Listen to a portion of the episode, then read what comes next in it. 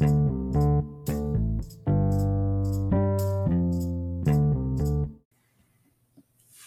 in off our smooth intro music, it is Coastal Covers with me, the GCG Gulf Coast Guru, and my best buddy in the whole world, Mike. What is up, Mike? What's going on, man? Yes, we are here to talk to you again about college football over unders. This time we are going to break down a real conference. Last time we did the independents. This time we are going to get into the MAC, MACtion. Mike, how do you feel about the MAC? That's an interesting conference. You know, uh, the MAC, every once in a while, you get some NFL guys in there. We've had some first round picks, some first overall picks. Eric Fisher several years ago, and off the top of my head. So you do get some talent there. It's just usually these teams will have, you know, some teams will have three or four guys that that are really good, and then the rest of the rosters are trash. So you kind of got to figure out what uh what goes along with that. You know, they get the reputation of like the MACtion midweek games, and that's cool. So we all love the MAC for that reason. They also have like the coaching cradle. Tons of good, cool coaches come from the MAC, but they also like something I just thought of, like right this second when you were talking, like they had Kareem Hunt. Well, he like beat women and shit. And Right, then they yeah, had did. like Ben Roethlisberger who like rapes women and shit. Oh, interesting. And then they had like Urban Meyer who just grabbed that chick's crotch. like, yeah, they do get some a little yeah. bit of debauchery going on. in the They do. MAC. That's a- It's a naughty, naughty That's- conference. That's some action for you, huh? so, uh, yeah, we are going to be talking Mac. First, we wanted to get into a little bit of breaking news going on. Uh, we're a little late on uh, getting to it as the uh, podcast is a little behind schedule for this one. But uh, just recently, we had more conference realignment news in the NCAA, UCLA, and USC taking the uh, path that I think we all expected, just going completely regional and moving to the Big Ten. What do you what do you feel about that, Mike? it's trash. It's complete trash. I I hate it. You know, you're gonna have these UCLA. Good luck, everyone, in another uh, conference championship because you got no chance. Good luck making another playoff. You got to go to. Oh well, we got a good roster this year. Let's uh, go to uh, Madison and play out Wisconsin, and let's go to Columbus and play out Ohio State. And oh, maybe we get lucky and we don't get uh, Michigan or Michigan State this year, but uh, we got to play out Nebraska. Come on. You know, there there are so many things that you could like break down about this that you know a lot of the talking heads are are going into right now. A lot of the things you're going to hear are all the same thoughts that we have. All of our thoughts are going to be based around tradition. You know, we grew up, you know, as soon as we had boobs out of our mouths, you know, for milk purposes instead of why we want boobs in our mouths now. Um, we were watching this shit. We were watching college football. We grew up loving all the tradition, the pageant, pageantry, regionality of it. But like, if you think along the lines that we do, these like matchups, if you're even just thinking about like uniform colors and shit, or like just hearing it, it, it enter your eardrums, like, okay, tell me how this sounds. Uh, this Saturday, UCLA is playing Illinois. Yeah, I don't want anything to do with it. I'm not watching that game. Are you stoked for USC versus Purdue? No. And and not to mention that these teams so now you're depending on where you're located at uh, unless it's a 3:30 game, you're going to lose half your viewers because, you know, say USC is playing at Purdue and that game's at noon. Well, it's 9 o'clock a.m. on the West Coast. Or vice versa, if that game's at 10:30 and it's in USC, how many Purdue games Purdue fans are really going to sh- uh, turn on their TVs to watch their team get stomped out at 10:30 at night. It's not happening. No, absolutely not. This is a terrible thing that's happening, and it's going to keep going further and further and further. They're making it like the NFL. Like you're going to have the super conferences and you're going to have pods, and it's going to be no different than NFL conferences and divisions. It's it's not what college football was made. You know, some of the things we're already losing. This move, it's taken some luster out of the Rose Bowl. That's one of the only bowls that even matters anymore. It's one of the only fun bowls to watch. We're already losing the Rose Bowl. That's happening right now. Yeah, you know, and when I was looking at because I I've been through my my predictions throughout all the conferences at this point, and I was kind of going through bowl matchups. And some of these bowl games, I'm like, what the hell is this bowl? What the hell is this bowl? I have no idea what these bowls are. And then you kind of got to dig into it. Okay, well, this uh, you know, this uh KFC bowl used to be the Wendy's bowl, and this Wendy's bowl used to be like the dude on dude bowl, and then the dude on dude bowl used to be the Sun Bowl. You're like, okay, the Sun Bowl. I understand that, you know. I would tune into the dude on dude bowl. I think it might have some interesting things um, to follow. Uh, yeah, so we're losing we're losing all that. All of all of the meaning the meaning of the bowl games is pretty much already gone. There's a million of them, and they're just not worth watching anymore. Nobody plays all of that shit. So we're losing that. You're losing the conference on, like we said, the Rose Bowl. The Big Ten plays the Pac 12. What the fuck's the point of that if there's already Pac 12 teams in the Big Ten? So obviously that's going away. You're, you're losing just all the shit. You're going to lose the service academies in a few years when things continue to shake out. The service academies aren't going to make it. Well, what's that mean? We already lost, uh, you know, Georgia Tech running the triple option. Now no service academies there's no triple option left in football. No, so, and how and how fun was it, you know, back in the in the '90s when we were growing up, watching Nebraska run the option mm-hmm. and, and, teams like that, and you're you're not going to have any of that anymore. Yeah, and and how many national championships have Georgia Tech and Nebraska won since they got away from that shit? They've never right. even been close. Right. Those are teams that have won national championships doing that. Exactly. And and going back real quick to to the Rose Bowl and and that kind of stuff. So now what you've created for the Big Ten. So it was always as because we grew up, we live in Florida, but we, we both grew up in Ohio, and you know Ohio State is the is the big school throughout the whole state. Ohio State Michigan was always the biggest game of the year. The second biggest game of the year was the Rose Bowl. So now the way you've created it, you have Ohio State Michigan. Okay, great. Then you could potentially have a rematch of Ohio State Michigan in the conference championship. And then you could potentially have a rematch of Ohio State USC and the Rose Bowl if that's the way they go. Because I don't know. Maybe they will have two Big Ten teams in the Rose Bowl. Maybe they'll say, well, if you're a West Coast team, you could still go to the Rose Bowl. You know, yeah. I don't know. I don't know what they're going to do. I mean, no, that's not likely, but it's possible. I mean, who knows at this point? Who knows if these these bowl games are even going to stick around? Right. I, am kind of thinking, you know, a couple years ago they hit us with like, oh, they're talking playoff expansion. They might go to you know eight teams after you know the current format of four. And I was thinking like, oh, that's awesome. Like we're gonna get to see your Boise's get in there now. You're gonna get to see, you know, before last year, your Cincinnati's get in, and you get excited about it. And then you start to see this you know, oh, Texas and Oklahoma dropped the ball on us and they're leaving for the SEC.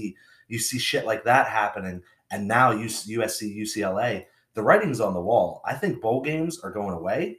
I think we're going to expand the playoff, and it's only going to be these super conference teams in the playoff. I think so. I mean, even if you go to an 18 playoff with who's currently either in conferences or projected to be in conferences, I think six of those teams are going to either the Big Ten or the SEC. So now you have two other teams to go to the whole rest of the country, which is probably going to be taken up by a by a Big 12 or a Pac 12 or an ACC or whatever you have left. So you have no shot of. I mean, who's going to take a um, an 11 and one Houston team over a eight and four SEC or SEC team when you lost to Oklahoma and Florida or uh, Florida and Georgia and Alabama or whatever it is, you know? Yeah, soon to be Clemson and all yeah. These. So yeah, it's all it's all getting absolutely ruined. But for the next couple years, at least, it looks we're, like we're still gonna have some kind of traditional format to follow. So our advice to you is cherish it, follow it, listen to us. Uh, just soak up the uh, 130 FBS league format right now in the form it is. Let's get into some MAC, huh? All right. All right, we're going to start off with the Akron Zips. Their over under is projected at two and a half. It is plus 135 for the over, minus 160 for the under. The Zips are now uh, being coached by Joe Moorhead. What do you think with the hire there? Oh, I think that's a great hire. Uh, Akron's kind of had a uh, reputation of bringing in some pretty big coaches as of recent. Uh, didn't so much work out for him the last time, but I think Moorhead is definitely a uh, a step in the right direction. So I uh, don't necessarily think that they're going to be that great this year, but they're on the up and up. Uh, I think that team does start and end with DJ Irons, uh, six six quarterback, uh, has some experience, and I think they, uh, you know, I'm sure the other Mike will talk about this. They have plenty in the transfer portal as well. Yeah, so they uh they came in and they, they were number 71 overall in the nation for the transfer portal, which for a team like Akron is fantastic. Um they really they brought in a lot of power five talent. So that's that's what's real big. You're not gonna see a ton of names jumping off the, the board at you because you know not a lot of people follow the defensive players, especially defensive backups for Power Five schools. But I mean, you're bringing in transfers uh, even on the offensive side of the ball at wide receiver from LSU, Pitt, West Virginia. You know, those are guys that DJ Irons is now going to be throwing to. Um, you bring in Cam Wiley. That's a huge one. Defense has all kinds of Power Five transfers all over the place, in addition to the 16 of their top 18 leading tacklers from last year. So this team has gotten markedly, markedly better. You bring in Joe Moorhead, who is I mean, I would say, is there a coach in the MAC that's that's better than Joe Moorhead right now? I, I can't think of one off the top of my head. No, I, I don't know that there is. You know, especially with Solich gone now. Yeah, exactly. Losing Solich. I mean, you have your guys that have been there making some noise for a few years now. Sean Lewis from Kent State. Um, you know, uh, Chris Creighton from uh, Eastern Michigan. Uh, but you right. know, these are guys that they're doing fantastic with their programs. Um, Jim McElwain, I guess, would be the other one that would jump off over at Central Michigan that's comparable to Joe Moorhead. But Joe Moorhead got a bat. I mean, he was the offensive coordinator over at Penn State before he took the Mississippi State job. And I think he did a pretty damn good job at Mississippi State. They just did. didn't like him. Exactly. Was McElwain the one shirtless on that boat with those alligators? it was a shark that uh, he was having sex with, I believe. Something like that. but um, I I think it's it's Photoshop, but I want I want to believe. Right. so you know, as Agent Mulder, that, that, that's the route I would go. I, I want to believe. Uh, okay, so just getting into the schedule, over under two and a half for the Akron Zips. We're going to start off the season playing five and six FCS last year, St. Francis, Pennsylvania. I'm going to have a win. Yeah, that's a win there.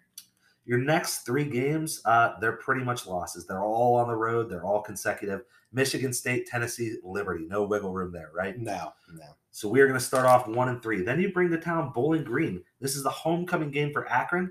Second leg of a back-to-back road trip for Bowling Green, and Akron has beat them two straight. I got to win. I'm going to take the third straight for Akron. I like that game. I like that uh, spot for them. Very good spot. Uh, and then you're going to go to Ohio. You're going to go to Athens and play the Ohio Bobcats. This is homecoming for OU. Uh, I'm going to have Akron take a loss. Here. I do have a loss there. That's a tricky game, but I do have a loss. Uh, and then you have Central Michigan coming to town. You're going to play them at home, so that's good. But I am going to have them lose to Central Michigan. Same here. Then you go to Kent State. A uh, little bit, you know, like we said, we're from Youngstown, Ohio. This is kind of regionally, you know, these are the schools we grew up around. Kent State and Akron, that's a rivalry. Akron actually leads the all-time, 35 to 27 uh, in the series, but they've lost the last three. Kent State whipped up on them last year, 38 to nothing. I'm going to take Kent State here. I think it's a much closer game this year, but I am going to take Kent. Very, very much agreed. Uh, and then you have Miami, Ohio coming to Akron. Um, Miami's won the last five times. They won last year 34 to 21. I'm gonna have an upset. I got I got I got Akron taking this one. I have Miami here, but I would not be surprised if Akron took this game. I would not be surprised at all. It's a great spot for them to uh, pick up a win. So uh, I'm gonna go lost, but I but I can definitely see it. And then you're getting later into the schedule. So Moorhead's getting used to Akron. All these guys are getting used to playing together that are transferred in. Things should be kind of swinging. You got a bye week, and then you bring Eastern Michigan to town. Uh, Eastern Michigan is also off the bye. Um, I have Akron taking a loss, but I think it's just really likely that you're going to see an upset in one of the Miami or Eastern Michigan games.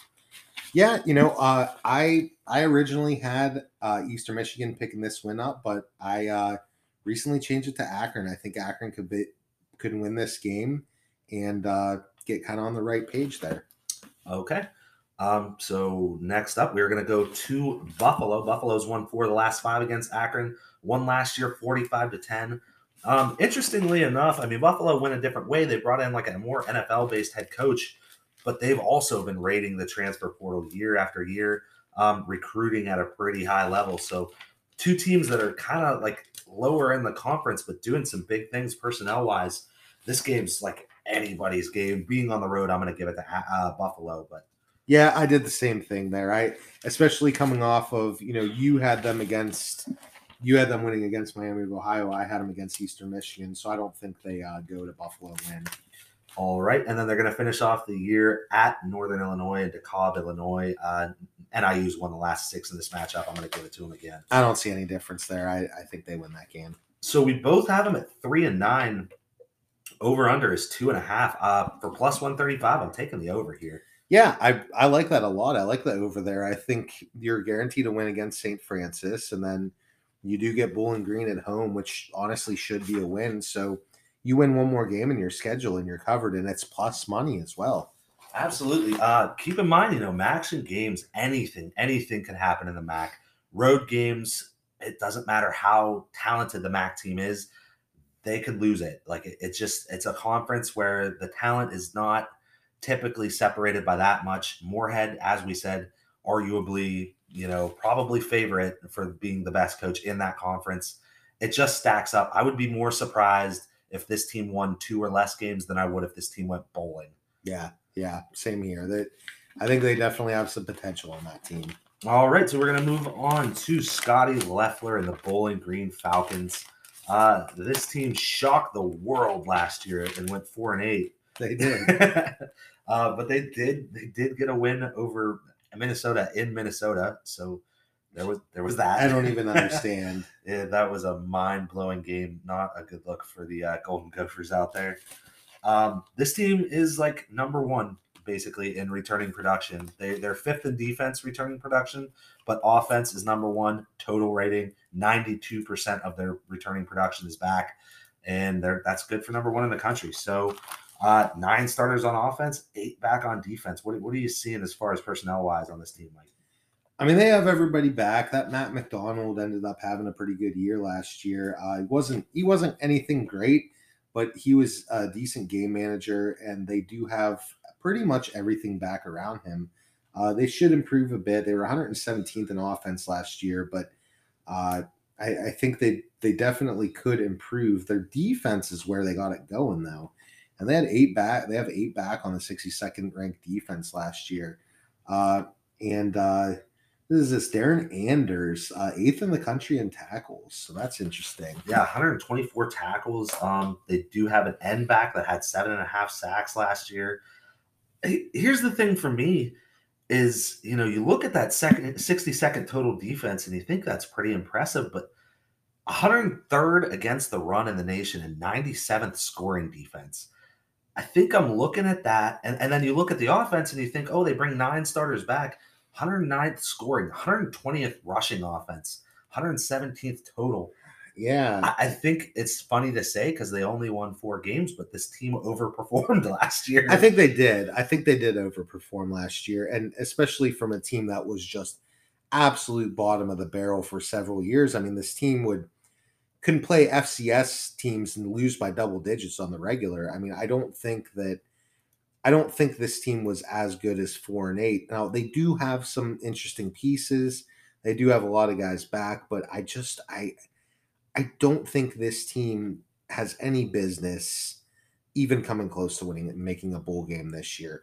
Whereas, you know, if you were to see a team that was four and eight last year and has 17 starters back, you think they probably will, but no, not a chance on this team. And I think that's what Vegas is is trying to. They set this number at three and a half, the over is minus 150. I think you're looking at it. You're seeing that this team won four games last year, which would have would, would have hit that over. And you're looking and you're seeing the number one returning production team in the nation. And you're looking at those, you know, nine on offense, eight on defense, and you say, no way this team takes a step back. But I think last year was more of the case of what we've been saying about the MAC is just anything can happen in the MAC on a week to week basis. Um, and I think that's what we're going to see this year. Is I think other team also something to keep into consideration. In 2020, this team was second in the conference in recruiting rankings, so we might have seen a lot of those guys yeah. just kind of hit their peak last year. Right. Who knows what happened in the transfer portal? I, I didn't really honestly look too much at what they lost. I know they only brought in 132nd ranked transfer portal class in the country this year, so that's not great. Um, I, I just don't think that everybody should be banking on a huge jump up here. So let's start off.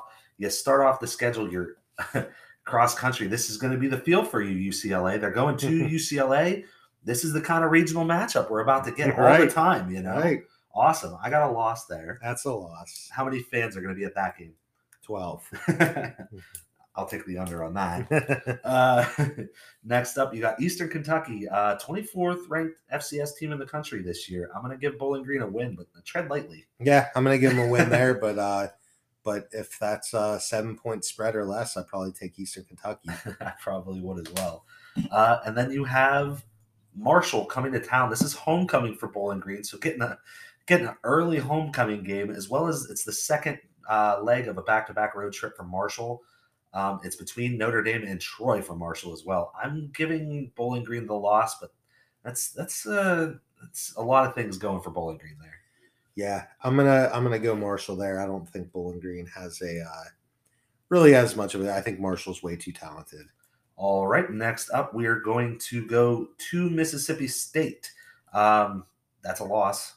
Yeah, what's interesting is Bowling Green actually had the ninth ranked passing defense last year. so uh, I think once they give up 600 passing yards in this game, I think it'll kind of bump that down a little Yeah. bit. It might scale that ranking back. Um, and then, as we discussed on the last one, second leg of back to back road trip, they go to Akron. Uh, we're giving the win to Akron. Yeah, yeah, Akron gets the victory there. Buffalo at home for Bowling Green. I'm actually going to go ahead and give this win to Bowling Green. Yeah, I did too. I think that uh, they kind of start putting some talent together, and they uh, these guys have been playing together for a little bit. I think they could win the home game against Buffalo. And then we bring to town Miami of Ohio. Something I think is interesting about this game Bowling Green's actually a program, as much as we've been shitting on them, they're actually like a pretty reputable program. They were a really good program when we were kids for a long you know? time. Yeah. And, uh, you know, Bowling Green's 24 and 46 all time against Miami of Ohio. I found that pretty surprising. I, I know Right. Miami of Ohio is, a, you know, traditionally a good program too. Right. But uh, I, I found it surprising that it was that one sided. So I, I did go Miami of Ohio here. Uh, I went Bowling Green actually on the upset here as well. Okay. Is Uh, yeah, two I have, upsets? I have two straight upsets there Wow. for Bowling Green. Why don't you uh, just get down on all fours and let Scotty Loeffler take a turn, huh? There's your dude on dude bowl. uh, next up at Central Michigan, I'm going to give them a loss. I think they get blown out in that game. All right, then we got a bye week, and we bring Western Michigan to town. Western Michigan is also on a bye week before this game. I did give it to Bowling Green though. I did too. I, I don't think much of Western Michigan this year, and I think Bowling Green takes up the takes the victory at home. All right, and then you bring Kent State to town. Kent State won a close one last year. As we said, Bowling Green, pretty good traditional program. They're 60 and 23 all time against Kent. However, I think Kent State is going to really be on a roll towards the end of the season. I got them winning this game. I think so too. I, I'm pretty confident in Kent here. All right, and then we go two road games to end off the season at Toledo and at OU. I'm going two losses. Two losses there for me as well. All right, so I have them at three and nine for the season. I have them at four and eight. That being said, uh, I have I'm not confident in any win that I've given them this year. not at all. Not Eastern Kentucky, surely not Buffalo or Miami, and not Western Michigan either. So so the uh this is actually my favorite value play of the uh of the Mac. I have the plus 130 on the under three and a half, even though I have them with four wins. Uh, it's just kind of one of those things. I, I really don't expect, uh, I guess, me to be right on all four of those. So I, I'm going the under three and a half there. Yeah, I'm also on the under. I picked a different value one, you know, mostly just to be different from you, but uh, I, I don't see a, a, a lot of routes for this team to get the four wins. Like everything has to go right, basically. I'm not letting. He has a Scot Loeffler poster above his bed right now, shirtless. I'm not letting his four wins get in my head. I know he just has a thing for this guy. I don't know why. I'm going on the under. I just I just think he's kind of cute. All right, so now we move on to the Kent State Golden Flashes, who Vegas gave a over under total of five. Um, it sounds surprising to me off the rip. Like five sounds really low for what I know that Sean Lewis has been doing with this program as of late. But um, when we get into the schedule, I think you'll kind of see why. Really tough schedule coming up here. Yeah, and they lost Crum, which is huge. I mean, he was a huge, huge player in that offense. Um, it kind of started and ended with him last year. However, they do bring back uh, Dante Cephas, wide receiver, who I think is a potential NFL talent. Uh, they do have uh, two solid running backs and an offensive line. Uh, they did lose their tackles, but uh, the offensive line should still be pretty good. Uh, this uh, the offense was fourth in the country last year. Now, while I don't expect them to be as good, I think they're still going to be firing this year. Yeah, I mean they, they were first in the country during the COVID year too. I think a lot of this is um it's a system, you know, and when when you have college football systems, especially with teams that can kind of continuously bring in the same amount of talent over and over as far as like their respective program, um, I think I think things just kind of pick up where they leave off. Now, a guy like Crum is like a, a tough replace a tough thing to replace at a school like Kent State. However, the guy that does back him up has been there for two years. He's backed him up. It's Colin Schlee, which is a really stupid name. that is a dumb name. but you know, you keep a lot of the weapons around him at wide receiver and running back, as you covered, and then you got three starters on the O line back, and you brought in uh, transfers from Michigan and Rutgers to the O line as well. Um, I think the offense maybe a slight step back, but I don't see it falling too far out of the top ten in the country. No, I mean I think I think you're going to be in that ten to fifteen range, and I think they're just going to be just fine. Now on the other side of the ball, things haven't been great. Um, the 121st scoring defense last year, 124th total. Um, they brought in a new coordinator from Northern Iowa, Jeremiah Johnson. Um, seems like kind of a strong Amish name to me. It does. Uh, Northern and Northern Iowa, uh, they're always a very, very good defensive team. If you don't follow FCS, Northern Iowa is a powerhouse, so that's that's a good hire for them. Yeah, I, I do like that hire. I mean, it'd be hard to do much worse than what they've been doing on on defense, and they do have seven starters back, so there is some experience on that side of the ball. So, all right, over under five wins. Let's dive into it. Um, man, Kent State didn't do your program many favors here. No, no, not in the least bit. so we're going to start off two straight road games: Washington and Oklahoma. There's two losses there. Two blowout losses. Yeah. Although Washington did lose to an FCS, like really. That's early. true. So it's not exactly uh, hundred percent, but, uh, but you would expect two losses. Um, LIU, a pretty new program to the FCS. They went two and eight last year. Uh, Kent State gonna get that one done. Gonna win that game, yeah. And then they go to Georgia. Uh, great move there. That's a loss. yeah, just bench your players at halftime because it's over. It's, yeah, maybe first quarter. Yeah. Um, and then you're gonna have OU coming to town from Athens to Kent. I'm gonna give Kent State the win here. It is homecoming for Kent. Yeah, I gave them the win as well. I think that's a that's a solid win for them. And then Kent goes on the road for two more straight weeks. They're going to go to Miami of Ohio and to Toledo, two of the uh, better teams in the MAC this year. Now, this is one this is one place where the schedule kind of does you a favor. Now, you don't you don't like having to play uh, Miami of Ohio and Toledo on the road, but at the same time, I think you lose both of those games anyway. So you might as well get two of your road games out of your system and and get your losses in. So you know, you the schedule weakens up a bit towards the end of the season. You bring some teams at home, which is a nice thing for them. Yeah, uh, coming up after that, you're going to have Akron at home. That's a win. That's a win. Then you have a bye week, and you've got Ball State coming to town. Uh, Ball State also has a bye. However, I think Kent State's in a much better place right now. I'm giving them a win there. I think that's another win. Yeah. Then you go to Bowling Green. I'm going to give Kent State the win. Same here. Uh, have Eastern Michigan come to town, so a really good team to come home. Uh, also, uh, it's the second leg of a back-to-back road trip for Eastern Michigan, so I got Kent. I do too. So that's four in a row for them. And they finish off the season at Buffalo. Kent did win last year, 48 to 38, but I haven't taken it out here. Yeah, I, I have the loss there, so I do have Kent at uh, six and six this year. I have them at six and six as well. So even with that really, really tough schedule, I mean, that is a murderer's row of scheduling. I still have this team going over. I feel like I gave them losses in all the appropriate spots, plus a loss to Buffalo, which I think could be a win. I, I like the over here. Yeah, I do too, and I think that that Vegas adjusted the over under really well for how tough their schedule was early on. So uh, that five is a is a good spot. I think if I'm going to take the over, and and hell, you know, if they if they lose one of the games that we had them projected winning, you still push. So I like the over there a good amount.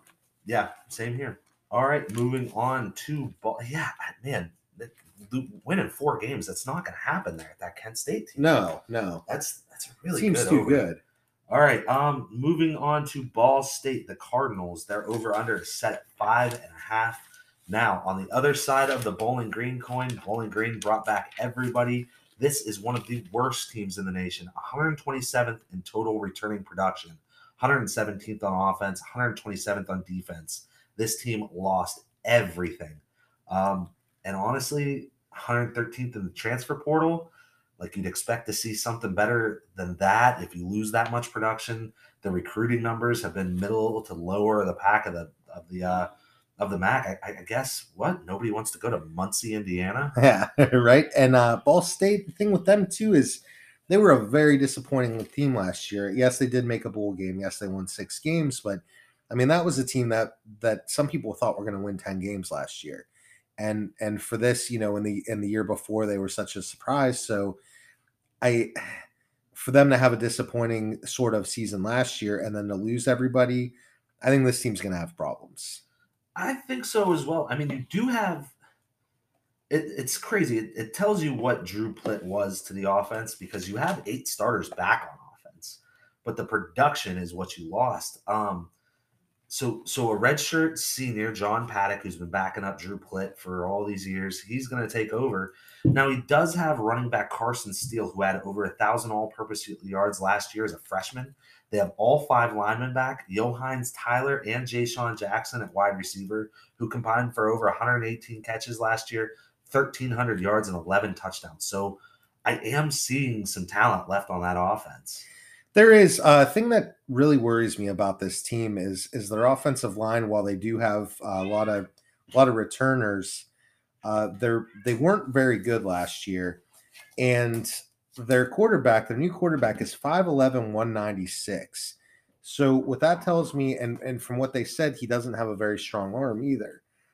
so they do have the receivers back, but if he's running for his life and he's small and he's hasn't started, I I think it might be a tough road for them. And John Paddock sounds like a baseball name too. That's definitely a baseball name. Catcher, probably. yeah, that's a catcher. Definitely a catcher. Catching a dick. uh, all right, yeah, and then the defense also they bring five starters back, so not fantastic, and they lost uh, the 2020 MAC Defensive Player of the Year, Brandon Martin. Oh no, he is back actually. I'm sorry. So on the defense that needs to improve, they do at least have that coming back. Um, let's just get into the schedule. Let's see what we really think about this team. Okay. First game at Tennessee, that's going to be a loss. That's a loss. Then you have Western Michigan and Murray State consecutively at home. It's the second leg of a back to back for Western Michigan, week two. So they just apparently just want to start on the road. That's pretty yeah. uh, I got two wins there for Ball State. I do as well. All right. And then you were going to go to Georgia Southern. So take a trip down south. I don't think a lot of Georgia Southern I think this is a 50-50 game, but I gave the win to Southern here.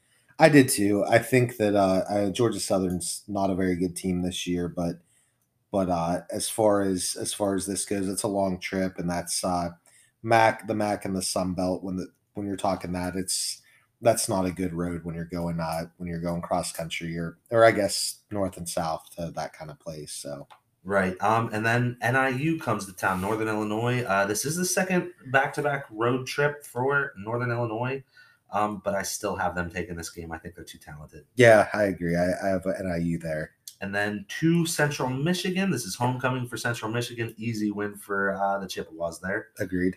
And then you have UConn coming to town. I'm going to have uh, Ball State get it done. Uh, I had UConn there actually. I I uh, thought a little bit more of that UConn team than I do the Ball State team, and uh, I, I had them picking up the win. Interesting. Definitely could see it. I mean, you know, if, if Ball State starts off rough and Jim Mora gets the Huskies rolling a little bit, this could be a good momentum spot. Um, it is the second leg of a back to back for UConn. That's that's one of the only things that kept me from having that as a uh, upset spot. And then you bring Eastern Michigan to town, and I actually did give this game to Ball State. It is homecoming. I, I just gave it to them. Right, and I, I gave that one to Eastern Michigan. I I just did not think much of this Ball State team, and uh, I think Eastern Michigan's going to have uh, too much talent there on the on the lines and be able to put some pressure on Paddock a lot. So I don't I don't like it for them. And then coming out of a bye week, Ball State's going to go on the road for two straight weeks they're going to go to Kent State and to Toledo, a brutal brutal two week away stretch there. I got them losing both games. So do I.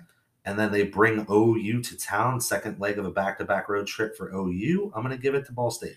I gave that one to Ball State. Yeah, I think that they uh, picked that victory up. And then they finish off the season at Miami of Ohio. I have a loss there for Ball State. Yeah, that's a definite loss for me. So I have them at five and seven. And I have them three and nine, so a little different on that. Yeah. However, the over under is five and a half. And I feel like I gave them some games that I, I gave them some games that they could very easily lose. I feel really confident in this under. Yeah, I do too. Under five and a half is an easy play for me. And, it, um, and it's only minus 110, so you're almost even odds. I, I like that one a lot. Yeah, definitely. All right, so we are going to move on to the Ohio Bobcats. Now you're looking at this team through a whole new lens. I mean, for those of you that know, Frank Solich had this team in competition for the MAC championship every single year. Um, and it wasn't a team that Power Fives looked forward to having on the schedule. Frank Solich was a hell of a coach, retired last year, kind of unexpectedly with health problems. Yeah, and uh, what's interesting about OU is they are uh, their over under is five and a half this year. However, the uh, the write ups that I was looking at on them had them projected 123rd in the country. So it's kind of nobody really think knows what to think about them. They're kind of everyone's kind of scrambling you don't know like this team's one of usually the best MAC teams, but you lost Solich, but then like they still have talent, and then like they have Rourke at quarterback, but it's not you know the original Rourke, it's his brother, so it's kind of like nobody really knows. Yeah, I mean, there's there's only three starters coming back to this offense. Um, I expected a lot. I was I was even losing Solich last year. I thought bringing in Tim Albin as head coach, he was with Solich for all those years at OU. Um, I really thought the transition was going to be more smooth. So it's really hard for me to pick which side I think. Like I, I guess I'm just in the majority with everyone else, where I don't know if I expect this team to get back on track this year or if Solich was just like that magical of a coach and just I mean, I mean the the recruiting even before he was gone, they were 11th in the conference in 2020, 9th in the conference in 2021, and then this year it's all, all the way down to 132nd nationally, 12th in the conference.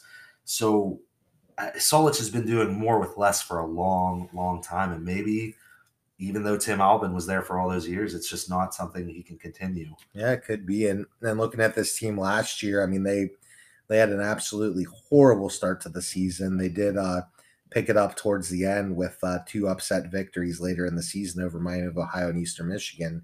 Uh, and then I play, played a close game with Toledo as well. But uh, so that was kind of kind of a good end to the season for them. But but coming in this year, you know, now you lost the majority the majority of your talent on offense, other than Rourke, and uh, that defense was 104th last year. So I don't know.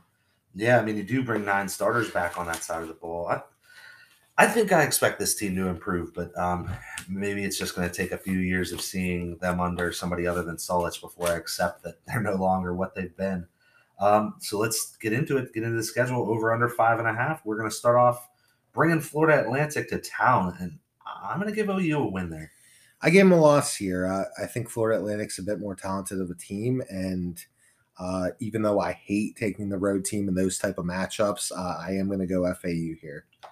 Yeah, I mean it is still early in the season to where it should be warm in Ohio, so and it is the first game. So right, right. I get creeped out taking Florida teams anytime they travel north of like Florida. Yeah. so that's why I guess I gave the win to OU, but you know, Gunda had you make me repick that game. I'm, i might even go the other way. So very 50 50 for me there.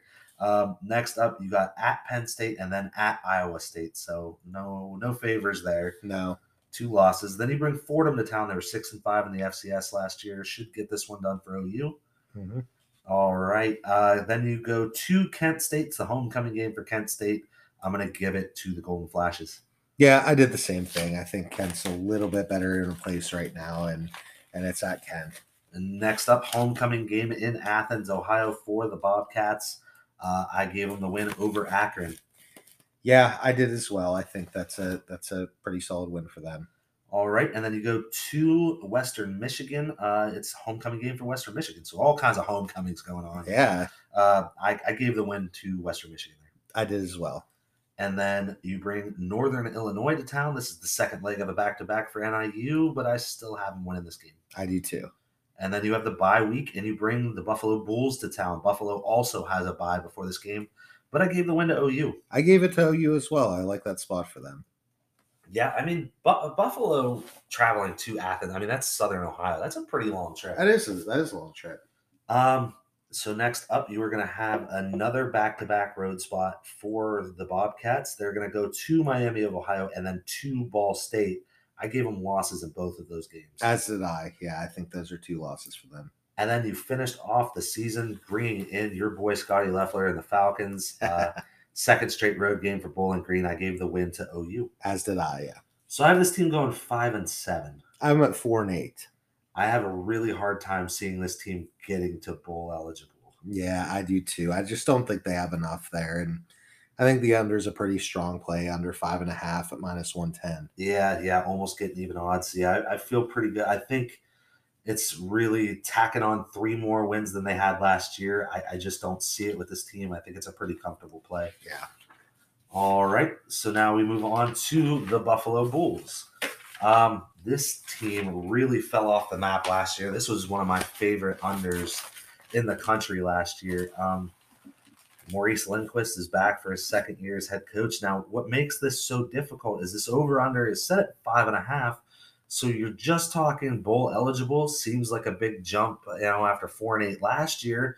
And their only wins last year were against Wagner, at Old Dominion, Ohio University, who we just covered, and at Akron. So not strong wins. However, this team recruits like they 2022 Linguist's you know first real off season as a head coach here. They're up to second in the conference in recruiting. They were number 29 in the transfer portal. So uh, what are you what are you making of things there in Buffalo? Um, they only bring back two offensive starters. That's going to be a bra- brand new offense. Uh, however, their defense, they do have most of their front seven intact. Uh, they do have an all MAC guy at defensive tackle as well as linebacker. So they do have plenty of talent on defense. Also, they brought in Blades from Florida at cornerback. Um, that's very interesting. I mean, he's a he's a guy. Elijah Blades is a guy that could be NFL talent, uh, playing corner for the for the Bulls, who who really they uh they the secondary was kind of the only thing that that looked like it could be pretty weak this year. So I don't know. I mean, they they definitely have some talent on that defense, and you don't really know what you're going to get out of the offense, but but you never know. Yeah, I mean, the defense, the defenses, I think, were the most pro, um, the the biggest question mark. This this could go really either way. Linguist was an NFL defensive coach. Um, they brought in talent all over the place from Power Five. I mean, you mentioned Blades, so defense was really the, that number twenty nine ranking in the country through the transfer portal. Defense was where where most of that comes in. Um, they did also bring in a couple key pieces on offense too. Justin Marshall, wide receiver from Louisville, who I remember from uh, fantasy football, like just playing on DFS.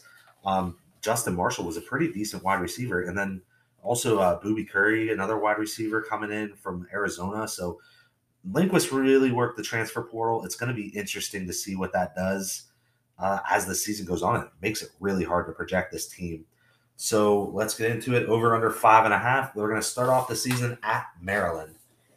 I think that's a loss. Uh, Maryland, as we know, always starts off red hot and kind of fades after that. So I think that's a loss for them. Yeah, same here. Yeah, Maryland's like one of the toughest teams in the country in like the first two or three weeks, and then just becomes complete dog shit after that. Um, then you have Holy Cross coming to town, number 11th ranked team in the FCS this year, a playoff team last year. I'm, I'm going to give the win to Buffalo, but no gimme. Yeah, same here. I, I think that's that could be a tricky game. Then a pretty tough back to back road spot here. They're going to travel to Coastal Carolina and then travel to Eastern Michigan. I'm going to give them L's in both of those games. Yeah, I have two losses there as well. Um, and then you have Miami of Ohio coming to town. This is the second leg of a back to back for Miami of Ohio, as well as homecoming for Buffalo. I gave the win to Buffalo. As did I. I think I think Buffalo could pick this one up after uh, the two back to back losses. And then you have another back-to-back road spot here for the Buffalo Bulls, uh, Bowling Green and UMass. So two winnable games. However, I do have them splitting it. I have them going and losing at Bowling Green and winning against UMass. I have the same thing. And then you're going to bring to town Toledo. Uh, I have them dropping to the Rockets. Yeah, I have them losing that Toledo game. Uh, Toledo's just got too much firepower. Uh, bye week for Buffalo, also a bye week for OU before this game where they meet up. The game is in Athens. I have Ohio beating Buffalo. I do too, but that game really could go either way. That's like one of the most 50 50 games I've ever seen. Uh, and another set of back to back road trips here, as the game after that is going to be at Central Michigan. I have Central Michigan taking that game. Yeah, me too. Uh, and then you finish off the season bringing both Akron and Kent State to town. I'm going to have them win both of those. I do too. I think at that point in the season, the offense should be clicking a bit, and I think that they uh, pick up both of those wins. Okay, so that puts me at five and seven for this team. How about you? Five and seven as well.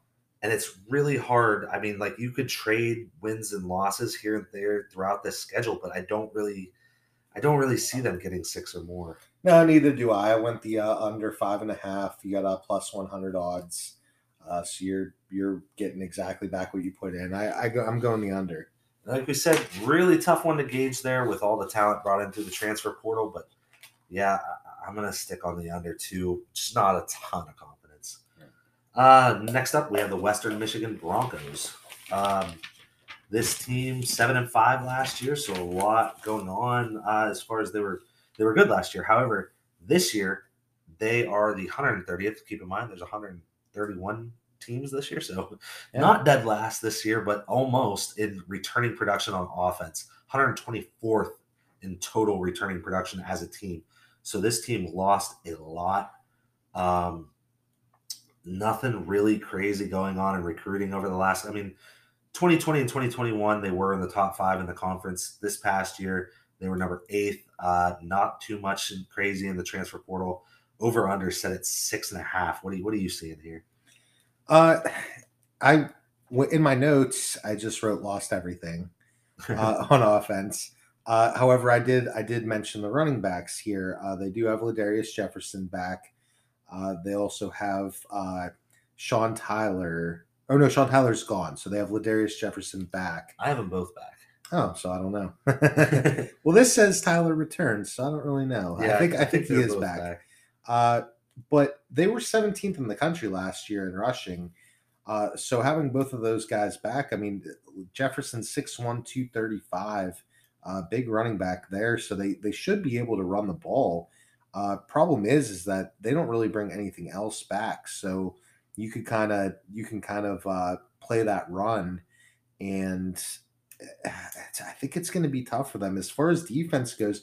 I mean, they were, this seems interesting because they were the 12th ranked offense last year and the 18th ranked defense, but they lost five games. I don't really get that. Like, eh, That's just MAC football. Yeah, it know? really is. I mean, they beat Pitt and they probably lost to like Buffalo. Yeah. if I had to guess, it would yeah. be something like that. That's just right. how the MAC works. Right. They did. They did beat Buffalo, but they lost. They got blown out at home by Ball State. See, you know. uh, so you know, defensively, they bring back a trio of linebackers that are pretty good and experienced. So they do have some talent back. The problem is, is they just they lost a bulk of their team on both sides of the ball. So I, I think it's going to be kind of a tough year for them. Uh, you know, it is Western Michigan, and they and they do kind of reload a little bit as far as the MAC is concerned. So I don't think they're going to be bottom of the barrel, but but they might have some catching up to do. I think one very interesting thing to watch is they did bring in a transfer quarterback from Alabama, Stone Hollenbach. So, you know, you, you hear that and you just think quarterback that came from Alabama, like you might might have some talent to him, but I, I don't really know. I mean, that's a complete unknown. So right. And they also lost a pair of first team all MAC defensive linemen. So they have like really good linebackers as far as they were all MAC but losing two D linemen, I mean, everything starts on the lines on both sides of the ball, and their O line and D line both look to be like rebuilt. So right, that's a little little troublesome to me. So we're gonna start off. We're looking at over under six and a half. Start off with back to back road trips, Michigan State and Ball State. I'm giving them two two losses. Yeah, I have them losses in both of those games. And then we are going to bring Pitt to town, and I think Pitt is going to beat the hell out of this team for Western Michigan, beating them last year. Yeah, I think so too. I don't think this game's going to be within 20 or even 30. And then they are going to go. This is a great matchup. They're going to go across country to San Jose State.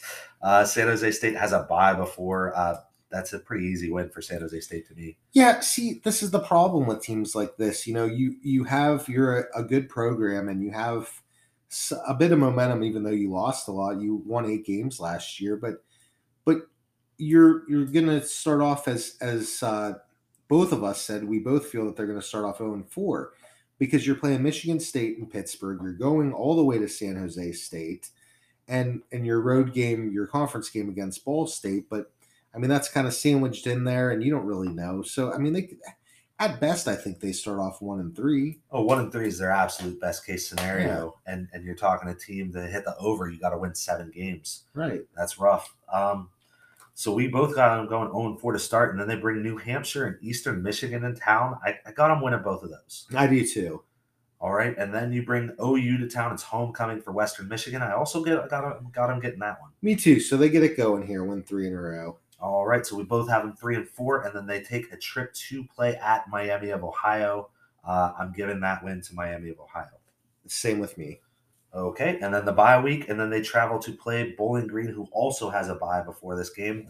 I gave the win to Bowling Green. I did as well. I, I like Bowling Green in that spot. All right. Then they bring NIU to town, Northern Illinois. Uh, I actually have them beating Northern Illinois because this game is sandwiched right in between Central Michigan and Miami for NIU. So I just thought it was a good spot for them to drop it. Interesting. I, I also have the win there. It's a kind of a creepy spot. I like that for them. Uh, yeah, me too. Um, then they travel to play Jim McElwain in the Chip. it's really cool to me that Jim McElwain coaches a team called the Chippewas. That is, so it seems to make a lot of sense to me. Yeah, uh, I have them losing that game. I do too, and then losing the final game of the season to Toledo. I do have them with the upset over Toledo. I I don't have any reason for it. I just think it's a decent spot. I think Toledo's on a roll at that point, and I think they uh, kind of catch them there. That's Mac football. Right. All right. So I have them at four and eight for the year. I have them five and seven. And that's also that Toledo game seems to be on an odd day. I don't know when, but it's uh it looks like there's seven days in between games for a couple weeks, although those could be Wednesday games or something. Yeah.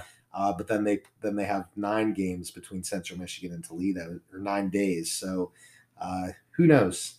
Who knows? Really, I'm not going to out a calendar right now. yeah, yeah screw that. um, yeah, I mean, um, I don't see this team getting to seven wins. No. Uh, I feel pretty confident in the under. Now it is minus 145, but I feel pretty good about that. Yeah, I mean, so you had them at four and eight, I had them at five and seven. That's both well under the six and a half. So, so we're both going to go under there. I mean, this team, this team was pretty solid last year, and they've they won seven games. So yeah, I, I just don't see it now. So that brings us to the Miami of Ohio Red Hawks. This team um, went six and six last year, which feels like a pretty normal thing for Miami of Ohio to do is go six and six. Feels like that's kind of right around what they are every year. Um, number one recruiting class in the country this year, so that's that's pretty awesome. Um, their losses last year were at Cincinnati, at Minnesota by four, at Army, at Eastern Michigan by one, at OU by two, and at Kent by one. So like every single one of their six losses were on the road, and they're all close except for Cincy. Yeah, absolutely. Uh, number one recruiting uh, class in the conference. They, uh, you know, they have some talent coming in, and Brett Gabbert back at quarterback. Uh, good offensive line, running backs back. They have an Indiana transfer at wide receiver. Um, problem problem could be their defense. They lost most of their defensive, their best defensive players. Um, they did lose, or they do have a uh, linebacker back, uh, a decent linebacker. Uh, Matthew Salopek showed promise in this Russian season, um, but uh, Ryan McWood is the guy I'm looking at. Ryan McWood, uh, season-ending injury in the first game last year. Uh, had 99 tackles in his last full season, but that was back in 2019. So, uh, but they, but they do have some guys here. Uh, I think it's more going to be more of an offensive team rather than balanced like it was the year before. Yeah, I agree. They only bring back uh, 47% of their defensive production from last year. However, 34th in the country in uh, offensive returning production. So that seems to be like what it's going to be focused around. They did add Iowa State transfer, Corey Settle, to the D line. So they lost a lot on the D line. They did add that. I do like that to shore things up a little bit. Um, over under is six and a half. Uh, let's get into it. First game of the year is going to be at Kentucky. It feels like these two teams should play all the time. I, I doubt that that's true, but it just feels like they do. uh, I gave them a loss. I gave them a loss, but that being said, uh, you know this is this is the type of game that Kentucky could lose. It really is, and especially because I, I believe uh, Kentucky brings in uh, our hometown of Youngstown State after that. uh, so I think I don't think they're going to lose to Youngstown State. Uh, although Youngstown State did beat Pittsburgh a few years ago. that is true. Um, but uh, but I think that uh, I I definitely have Kentucky winning this game. However, uh, I, I'm probably at about eighty five percent confidence. Uh, then they're going to bring Robert Morris, four and six in the FCS last year, to town. So I will give them a win there. Uh, me as well. And then they play Cincinnati at Paul Brown Stadium, neutral site game. Um, I mean, I'm sure a lot of people would be surprised to know, you know, if you're just catching on, this is this is a rivalry, and it's 59 and 59 all time deadlocked. Now, obviously, Cincinnati's won the last 15. Right. But I mean, going back, this has been a pretty even series and a pretty good rivalry. It's a huge rivalry. Yeah. I mean, it's it's the opposite side of Ohio that we were on, but you know, everybody knew about it. And it's uh yeah, it's a huge rivalry game. That being said, uh Cincinnati obviously has all the talent in the world still, and and I don't think that Miami of Ohio really has a shot in that game, but uh, it is a rivalry, so anything can happen. Agreed. So loss for Miami of Ohio there. And then you're going to take a back to back road trip here to Northwestern and then go to Buffalo. Um, I have those both as losses, but yeah. anything could happen in either one of those games. I do too. and, that, and that's the thing with this team. I mean, they, you know, they have that talented offense and their defense might be okay it's just their their schedule their schedule does not do them any favors for the first part of the season at all. It really doesn't. But like that being said, the two power fives they play are like both ones that are prone to losing to group of five teams. Yeah, and I mean know? that Cincinnati game's a rivalry game. Yeah. So really, I mean, no, you're not gonna. I mean, win all of those, but I mean, if you sneak one in, now you're talking. You know. Yeah, so we have them both starting at one and three, but you know, I w- I wouldn't be surprised to see it two and two squeak out of there somehow. No. Um, but one and three, and then bringing Kent State to town. This is the homecoming game for Miami of Ohio. I got them winning it. I do too. And then you go at Bowling Green. I have Miami of Ohio winning that as well. Uh, that's where I had that Bowling Green win. I'm, I just had a feeling on that game. Yep, Scotty Loeffler looks glistening in that poster above your bed. Uh, and then you bring Western Michigan to town. Um, Miami has actually lost seven in a row against Western Michigan. I do have them getting this one done though. Yeah, I do too and then you go at Akron. That is actually where I have the Akron upset. And I have uh, Miami of Ohio there, so it kind of evens out our predictions. Yep. And then you got a bye week, and you have OU coming to town. I have uh, Miami getting that one done. Me too. And then you go to Northern Illinois. I have a loss there. Yep, same here. And bring Ball State to town. I'm giving Miami of Ohio the win there. Same here. So six and six is where I have them. And that's also what I have them. The under six and a half is plus 115. I would lean the under. However, I wouldn't be shocked if this team won eight games this year. I wouldn't either. I mean, it's it's it's mostly it's just a play on how how tough the schedule is. I mean, you gotta like getting Kent State at home, Western Michigan at home. Uh, you know, those those are good games to get at home. Your road games are two of the weaker teams in the conference. You know, preseason actually three of the weaker. You have Buffalo, Bowling Green, and Akron as far as on paper all kind of being the weaker teams in the conference as far as we know now. So those those aren't bad teams that have to travel to play. No, the scary thing about this over under is I, I went under six and a half for the value plus the 115 because they I have them going six and six, so it's it's what I had it. However, this is one of those teams where you don't really have any wiggle room. Like all of their wins I gave them, I can't see them losing that game at all.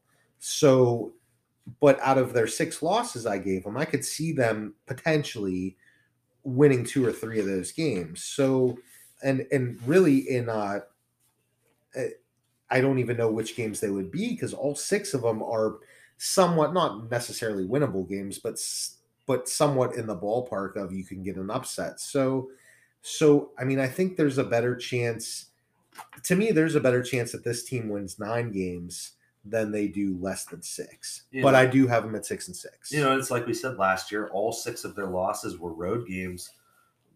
Most of those games were tougher than, you know, you had OU on the road, which they lost. That team wasn't all that great. All their other games that they lost on the road, those were tough. So if you equal out those that road record a little bit and get one of the Buffalo Bowling Green, Akron, I mean, you have a lot better chance of doing better than that six and six last year. So that is a really, really tricky over under. The over, we didn't mention it because we both took the under. The over is minus 135. So I'm not going to play this one in particular, but picking the value, it's got to be the under. Same here, yeah. Um, all right. So next up, we're going to talk Eastern Michigan Eagles football. Uh, coach Chris Creighton back for year nine as head coach, 37 and 57 at the University of Eastern Michigan, Eastern Michigan University, um, which is actually like fantastic considering he took over a shitstorm of a program and went like one in 11 like his first two years. Right. Uh, they do have a new quarterback, but they do have eight back on offense, uh, including a thousand yard receiver and five back on an offensive line. Uh, that was pretty good last year. They didn't have the best rushing attack, but they were 34th in passing. Uh, and the offensive line does have some definite pieces on there. It's a big offensive line. Uh, 309, 334, 317, 305. Even your center's 285. So, I mean, that's a big uh, guy, six seven, six five. So, and they're all back. So, I, I do like that offensive line a lot. Uh, defenses, uh, I'm sure you'll get into more. They they had some transfers filling some holes. Uh, they should be improved a little bit, but they were 107th last year. I mean, I don't have a lot of great things about the defense to say, honestly. They, they weren't very good last year. Um, they do return their top pass rusher, their top tackler, and their top interception leader last year. So I, I, mean, I guess right, that's, good. Yeah. But it, it just wasn't a good defense. It seems like Chris Creighton just kind of rolls with the team he has. And if it's a ground and pound defensive style team, that's what he goes with. And I think he adjusted. He had Ben Bryant last year, and this team slung the ball all over the fucking place. They bring back wide receiver Hassan Beydoun. He had over a thousand yards receiving last year. Um, they did in the transfer portal bring in a former Missouri recruit. Um, he's he's now a transfer from Troy. He was at Troy last year. His name's Taylor Powell.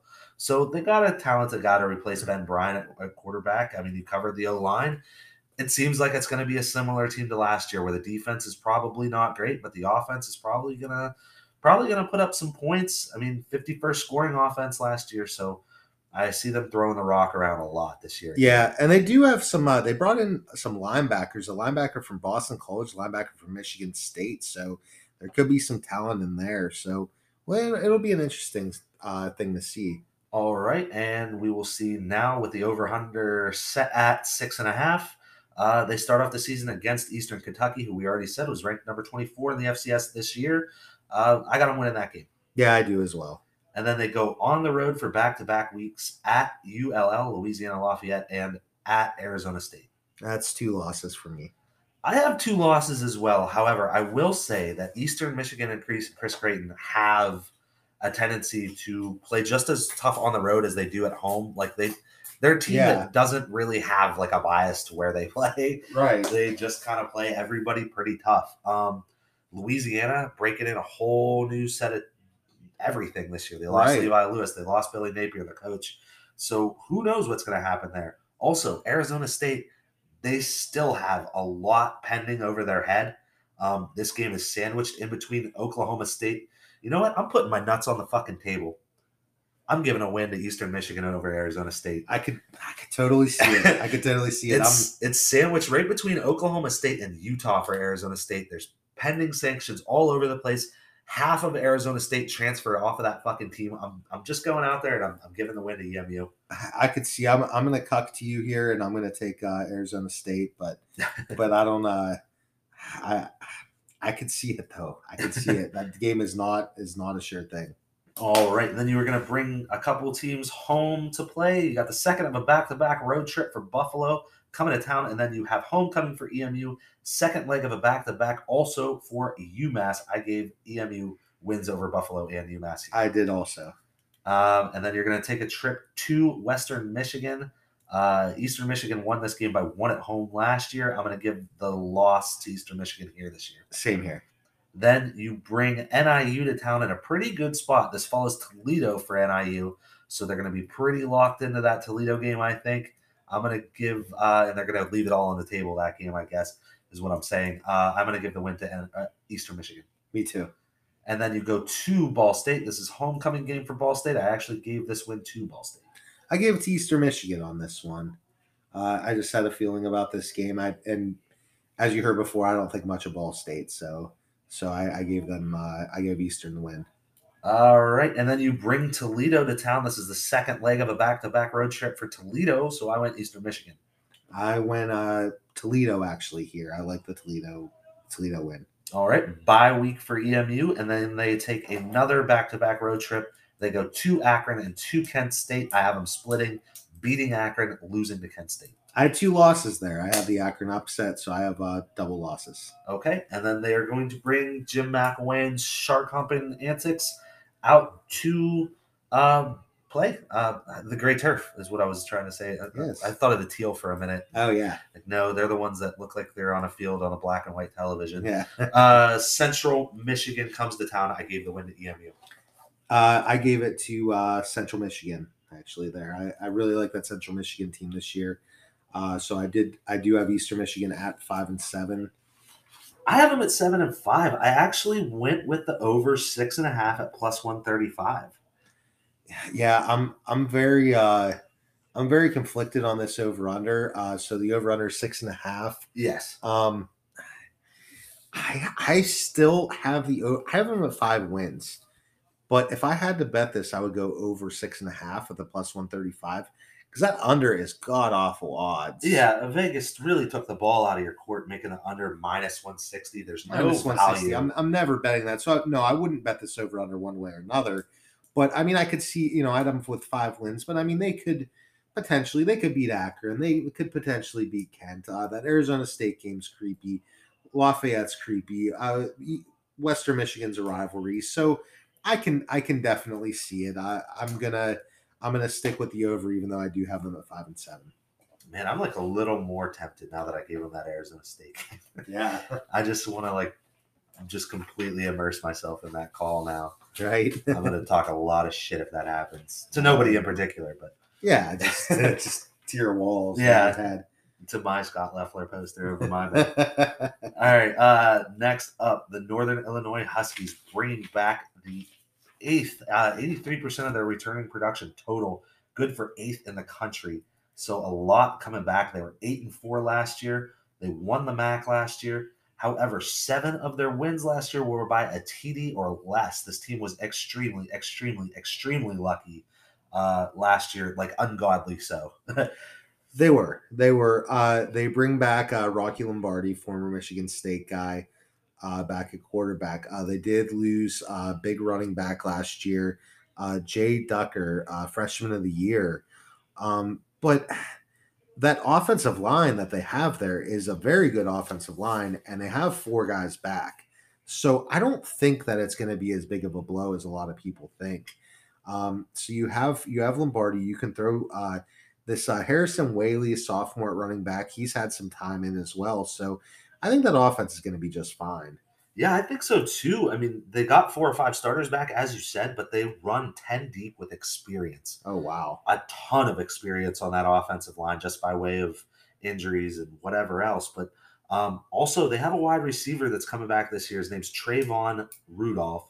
He had 14 catches for 309 yards and three TDs against Kent State last year. Wow. So that's nasty. Um, like you said, Rocky Lombardi back. Justin Lynch transferred in this year. Quarter uh, uh, brother, younger brother of Jordan Lynch, former NIU quarterback, one of my favorite players to like ever play there. That's awesome. That's Him really and uh. Garrett Wolfe love both of those guys. Yeah. Um, yeah, and then the entire D is back. Uh, they have three projected All MAC players. They weren't a great defense last year, but when you're bringing all that experience back, it has nowhere to go but up. This team recruited 2020, they were fourth in the conference. 2021, fifth in the conference. 2022, fourth in the conference. So this team is consistently towards the top of the conference in uh, just as far as talent. So a lot coming back, a lot to be excited about if you're an NIU Huskies fan. I'm sure some of you exist out there. Um, so let's talk about it. The over under is set at six and a half, which the same over under is like that Western Michigan team. That seems really off. That is, that is. Um, I assume what you're thinking is there's going to be some regression here from last year being so lucky so often, but I don't know. We'll see. First game of the year, Eastern Illinois comes to town. They were one and ten in the FCS last year, which is odd because I thought that was a better FCS program. I thought so too. I got a win for NIU. I do too. Next up, you go to Tulsa to play the uh, Golden Golden Hurricane. Uh, I got a loss there. Yeah, I have I have a loss. I think it's uh it's a really really creepy game, and uh, I don't I don't want anything to do with it. I don't I don't want to watch it. I don't want to hear about it. But uh, I do have to, tell me about that game. I do have Tulsa winning. Yeah, me too. Any, anything can happen in that fucking game. Yeah. Um, next, uh, really big talent mismatch here. Vanderbilt comes to town, so no no shot for the Commodores here in this one. I have NIU Yeah, winning. and NIU absolutely has more talent than Vanderbilt. Vanderbilt is, a, is an absolute joke, and uh, I do have NIU here. Uh, next up, you have a back-to-back road stretch where, man, Kentucky, like light on the schedule, non-conference. It looks like as far as not playing Power Five teams, but they set up just like a bunch of group of five teams that could potentially beat them on their own turf. I just think Kentucky plays like 30 games this year. I just see them all over the place. schedule. I know. um, I, I have Kentucky getting the win here, but uh, not a, not an easy one. Same here. Same and here. then the second leg of the back-to-back road trip is at Ball State, where I have NIU winning. I do as well. All right. Then they bring Toledo to town. This is homecoming for NIU. NIU won by two last year. I'm going to give them a win here again. Uh, I gave the win to Toledo here. I have Toledo spoiling their little parade and uh, and winning the game in NIU. All right. Next up, another back to back road trip. They're going to go to Eastern Michigan and to Athens to play the Ohio Bobcats. I have them splitting, losing to Eastern Michigan, beating Ohio. And I have the same result there. All right, then a bye week, and then we have the two directional Michigan Michigan schools. Central Michigan comes to town, and then NIU goes to Western Michigan. I have them beating Central Michigan, losing at Western Michigan. And I have the same result. Uh, and then they finish off the season with two home games against Miami of Ohio and Akron. I have them winning both of those. Double wins for me too. So I have them eight and four. And I have them seven and five. This one really sucks. I won't be betting this one. The over is minus 150. The under is plus 130. I think Vegas, like, straight up got the number wrong and knows it. I don't know why you wouldn't just set the over under at like seven or seven and a half in this case Right. because the overs, the, the- it's too low of a number, but the juice is way, uh, sucks. But I have the over minus 150. I went under on that plus 130 just for that number, just for that 130. Um, I mean, they could, uh, you know, if they if they went exactly how I had them at seven and five, but then they lost that Vanderbilt game, that would be six wins. We'll but pick a more realistic game. well, that's lose. true. Akron. yeah, there you go. Much better. yeah. So uh, I, I I will say under, but I'm not going to touch that with a 10 foot dick. So Uh, next up, you have the Central Michigan Chippewas. Um, been recruiting like mad since Jim McElwain came to town. Uh, 2021, they went all the way up to second in the conference. 2022, third in the conference. Um, not as much. I surprisingly transfer portal this year. The number 140 team in the country. I would have expected them to be a little higher with McElwain, so I am surprised there. Last year, this team was eight and four. Their losses were at Missouri, at LSU, only 49 to 21, by the way. Only lost to Missouri by 10. Lost at Miami of Ohio and versus NIU, who eventually won the conference. So four good losses, about as good as you can have. The over under set at seven and a half. Uh, what do you think about this team, Mike? I don't understand how the hell they were 51st in rushing last year, but they had the number one running back in the country uh, that rushed for uh, 1,848 yards. Lew Nichols the third. I mean, I get teams platoon and all that, but how are you all the way down to 51 when you had the number one rusher in the country? It makes no sense. It doesn't. It doesn't. Especially uh, Kobe Lewis as well. Yeah, and Kobe Lewis had a good season too. So It literally doesn't make any sense. And then you also have Khalil Pimpleton, who was like a little bit of an everything player. He was a wide receiver, but I'm sure he was running the ball. I'm sure. okay, so Lewis missed last season with the knee. Oh, that's injury. right. He was their leading. He's a thousand a thousand years in uh tw- or a thousand yards in 2019 actually. So he I don't know missed two seasons. Oh, he missed two seasons. He But, um, got COVID really bad. Yeah, yeah, seriously. um, I, I really like this Daniel Richardson they have at quarterback. Uh, 2,600 yards last year, 24 touchdowns with only six picks.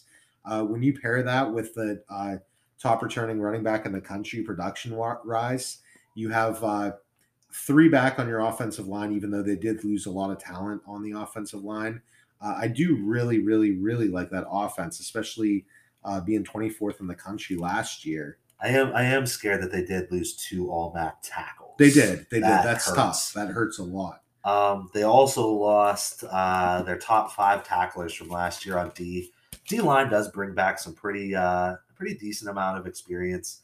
Um, six of their projected starters are underclassmen, and that is like one of the major things in my head that is like scary to me for this team. Yeah, defensive defense is definitely going to be a step back.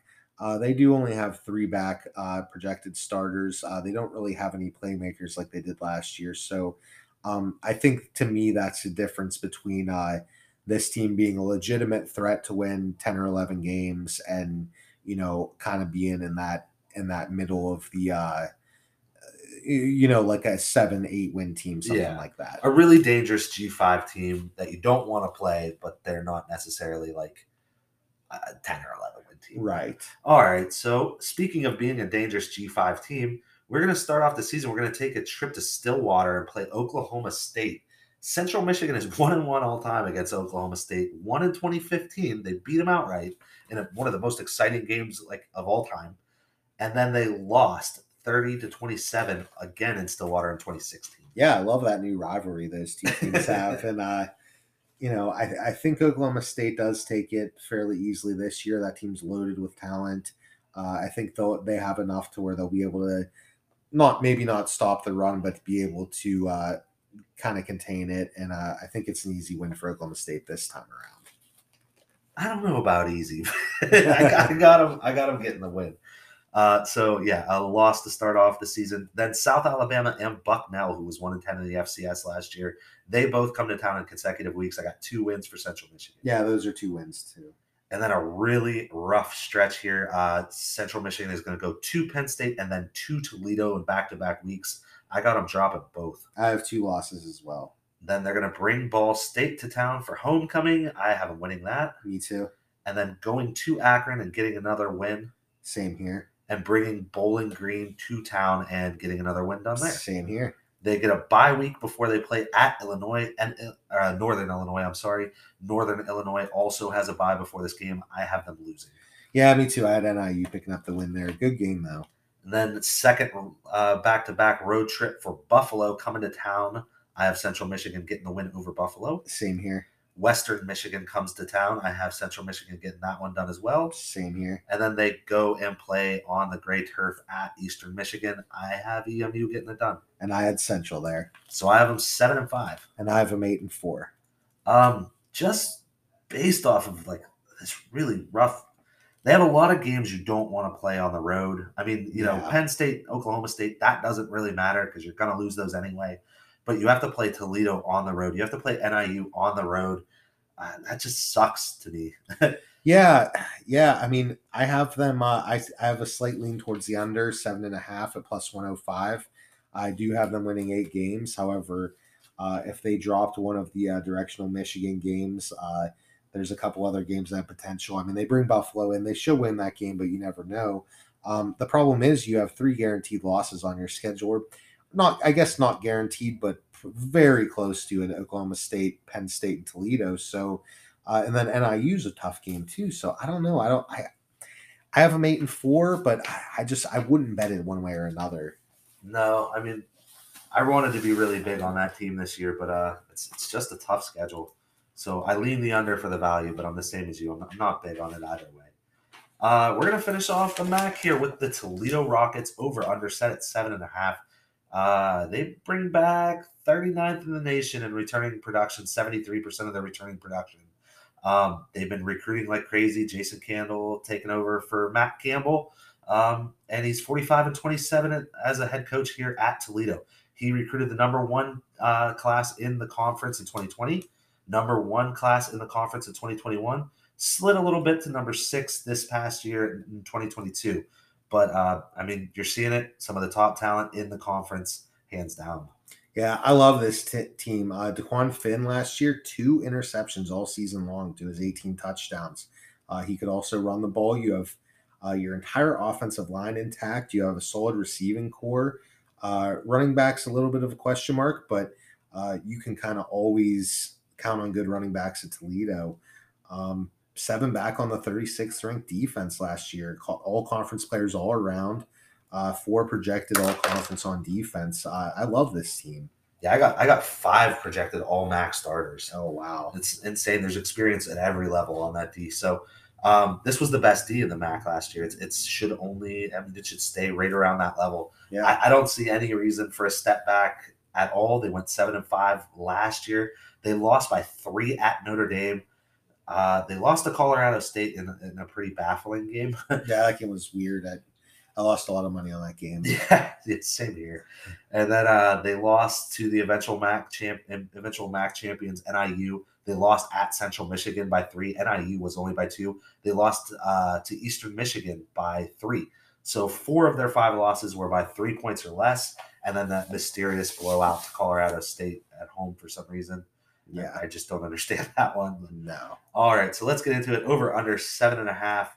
Um, we're going to start off with LIU two and eight in the F- FCS last year. That's a win. That's a win. And then you bring UMass to town, second leg of a back-to-back road trip for UMass. That is a win. It's another win, yeah. Then a brutal road stretch. I hate this too. You go at Ohio State, whatever, you know, play the big brother in the state. That's fine. That's a loss at San Diego State on that second leg. I hate that game. Uh, I hate that game. Why would you agree to that and travel cross country? And I think if that game's on a neutral site, I take Toledo. But being out there, I, I'm taking San Diego State. So then, after the stupid San Diego State game on the road, we have Central Michigan coming to town. This is homecoming for Toledo, and I got Toledo getting it done. I got Toledo there too. And then you go on the road to play Northern Illinois. Man, what a fucking stretch! Like I know. You start off the season with LIU and UMass, and then you go at Ohio State, at San Diego State, bring Central Michigan in town, and then you go on the road to play the MAC champion, you know, reigning MAC champion, Northern Illinois. yeah, I, I got uh, Toledo here. I think uh, that you know I I love the offense for Toledo, but I think this is going to come down to that stud defense they have. Um, I think they're going to be able to to hold down NIU enough to get the win on the road. I got it. Um, just being homecoming, Toledo's actually lost, even as good as they've been in the conference, and, and NIU was until last year down for a few years. Uh, Toledo's lost three last four matchups against this team, so I do have Illinois, Northern Illinois, getting that one done. Um, I'm sorry, I keep saying Illinois instead of Northern Illinois, and I, I really don't mean to offend Northern Illinois fans who know that their program is actually the better Illinois team. Um, it might be like the most consistently good program in the entire state of Illinois. it probably is. Now, however, watch out for uh for regular Illinois this year because uh I think I had them winning a couple games. I don't remember who, but I have Illinois upsetting somebody. Like I just marked it down today. Yeah, I was going through. I have them upsetting somebody. I can't. I just. It's not Wisconsin. I know that. Yeah. I actually have them. It's two teams in a row, and I know one of them's Purdue. I don't know the team after that. yeah, I think they're interesting. It might be it's like Washington or something gross. Like it's mm-hmm. some team that has no business playing fucking Illinois. it's it, I think it's a yeah. Just go ahead and look it up. I want to look it up real quick. Who did they play? They play uh, they fucking Bielema, the red faced fuck. Get it done. There it is. All right, drum roll. Purdue and then no, it wasn't Michigan. I had them beating Iowa at home. Oh, you did? Hell yeah, I did. That's interesting. I had it so. Maybe it was Michigan. You know what? It's Michigan State because I don't remember who they played the week before and I'm not as high on Michigan State as I as I was last year. I saw somebody said, I, I mean, I think Michigan State's gonna be pretty good, but I saw somebody said they were like gonna be in the playoff this year. Get the hell no, out of here! Their defense last year, their defense was the 130th passing defense in the oh, entire God. country. Um, I think Kenneth Walker just like he just won them a lot of games Yeah. by being a freak. There was so many games I remember watching, and they were close games, and that dude just took over. Yeah. And it's going to be hard to replace that. I know they got Jarek Broussard, but any, anyway, we're Yeah. you know. Uh, that's enough on the Big Ten.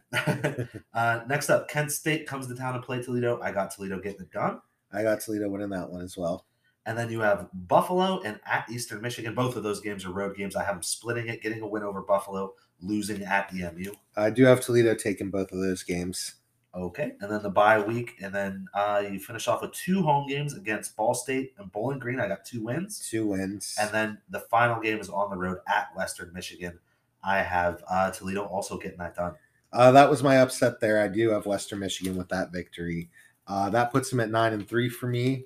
Uh, over under seven and a half plus 105 is my favorite over under. Uh, I can they can absolutely win that Western Michigan game. Uh, however, they could drop the Northern Illinois. There's a couple games in there, but uh, I just think this team is too talented. They're too good. They're too due. Uh, I think I think a seven and a half. I think that's too low for an over under, and that's my favorite one, uh, especially getting the plus 105. Yeah, I, I agree with you. I, I think I think this team is primed for for eight or more easy this year. I don't see them losing too many stupid games. I mean, it's a tough start to the schedule. I, I mean, like really kind of I guess more the middle of the schedule, but um, this team is ridiculously talented. And if you're these G five teams, now's the time. You got to start making some noise because there's some sh- crazy shit going on. And if you're one of the more talented ones, like Toledo is, you have to just completely separate yourself if you want any chance of staying college football relevant. Yeah, exactly. Um, so all of that being said, that's our preview for the MAC. Mike, your favorite over under in the conference? My favorite was the Toledo Rockets uh, over seven and a half at the plus 105. I think uh, I'm very confident that team's going to win eight or more games. Very, very, very confident. My favorite is going to be the Ball State under five and a half. I think they lost way too much from a team that, you know, should have been good last year, but really wasn't. I, I don't really fully believe in Mike Neu as a head coach. I don't think Muncie, Indiana is a very exciting place. I think uh, the fans and the team could get pretty disinterested pretty fast. No high expectations there. I don't see that team going bowling. Your favorite value? Uh, my favorite val- value was Bowling Green, uh, even though I did have this team be- being four and eight. Uh, but the the under three and a half for the plus one plus one thirty is that I can't read my own handwriting. It's plus 130. plus 130 for under three and a half. I mean, you know, this I have them with four wins. I have them beating Eastern Kentucky. They could lose that. I have them beating Buffalo and Miami of Ohio back to back. They could lose both of those. I have them beating Western Michigan. They could lose that. So um, I don't see a, a lot of wiggle room. I mean, they could potentially beat Akron as I have a, as a loss, or uh, that game is on the road though. Um, I think that I have them projected at four uh, but I can very easily see a zero, a one, a two, or a three. So uh, under three and a half is my value play. This will they, won't they, with you and Scot Loeffler is blowing my mind. I, I just don't know. Like you got him going over, and then you pick him as your favorite value under. I, I just wish you guys would fucking get it over. um, I went with the Akron Zips at over one thirty five or uh, over two and a half at plus one thirty five. Um, yeah, I had it picked really close too. If I'm being honest, it was uh, three, and I gave them a win that I was really back and forth on. However, I just think when you bring in that much Power Five talent into a conference like the MAC, which is not a strong, strong conference, um, and then you just have the coaching edge on basically every team you're going to play, I think that adds up to more than two wins. So I love getting the plus 135 there. And if I'm being honest, it's one of my favorite over unders so far. Yeah, and I mean, if you if you think about that, okay, so two and a half. So you've got two pretty guaranteed wins on that schedule. You got St. Francis of PA, which they're going to win, and then you got Bull- and then you got Bowling Green at home, uh, which should be a win. So now you're telling me out of your other ten games, you only have to win one more out of the lot out of the other ten In the for MAC. in the MAC for plus one thirty. I'm taking that all day. Yeah, yeah, I, I completely agree. I think they're going to surprise a lot of people this year. I just don't think people realize the kind of talent that's come in there and the just the coaching difference that we're going to see. I mean, you know, just for instance, a, a good coach in the MAC right now is considered Jason Candle at Toledo. Yeah. I think Jason Candle is a really good coach. He underperforms all the time with top tier talent in the MAC for Toledo. So I, mean, I mean, you're talking Joe Moorhead has run offenses at Penn State and Oregon that were top offenses in the country. He had a winning record at Mississippi State, Yeah. which is one of the harder schools to coach at. yeah. This guy's a great fucking coach, and he cares enough about being a part of that program, coming back to be a part of that program, to to come there and take over and be the head coach and put his name on the line. That says Yeah. a lot. And now you're giving him a six-six quarterback with plenty of experience and a high tempo offense with playmakers and recruits all over the place. And you only got to win more than two games. Yeah. I love it. I love, love it. it. In the MAC. Yeah. All right. Well, that is our MAC conference preview. We will be back um, with another episode doing the Conference USA. We're kind of going in order of how shitty we think these conferences are. So the MAC was actually our bottom one this time. It's arguable though. Conference USA is close, but there's some interesting teams in there. We'll talk about that. So we will see you next time.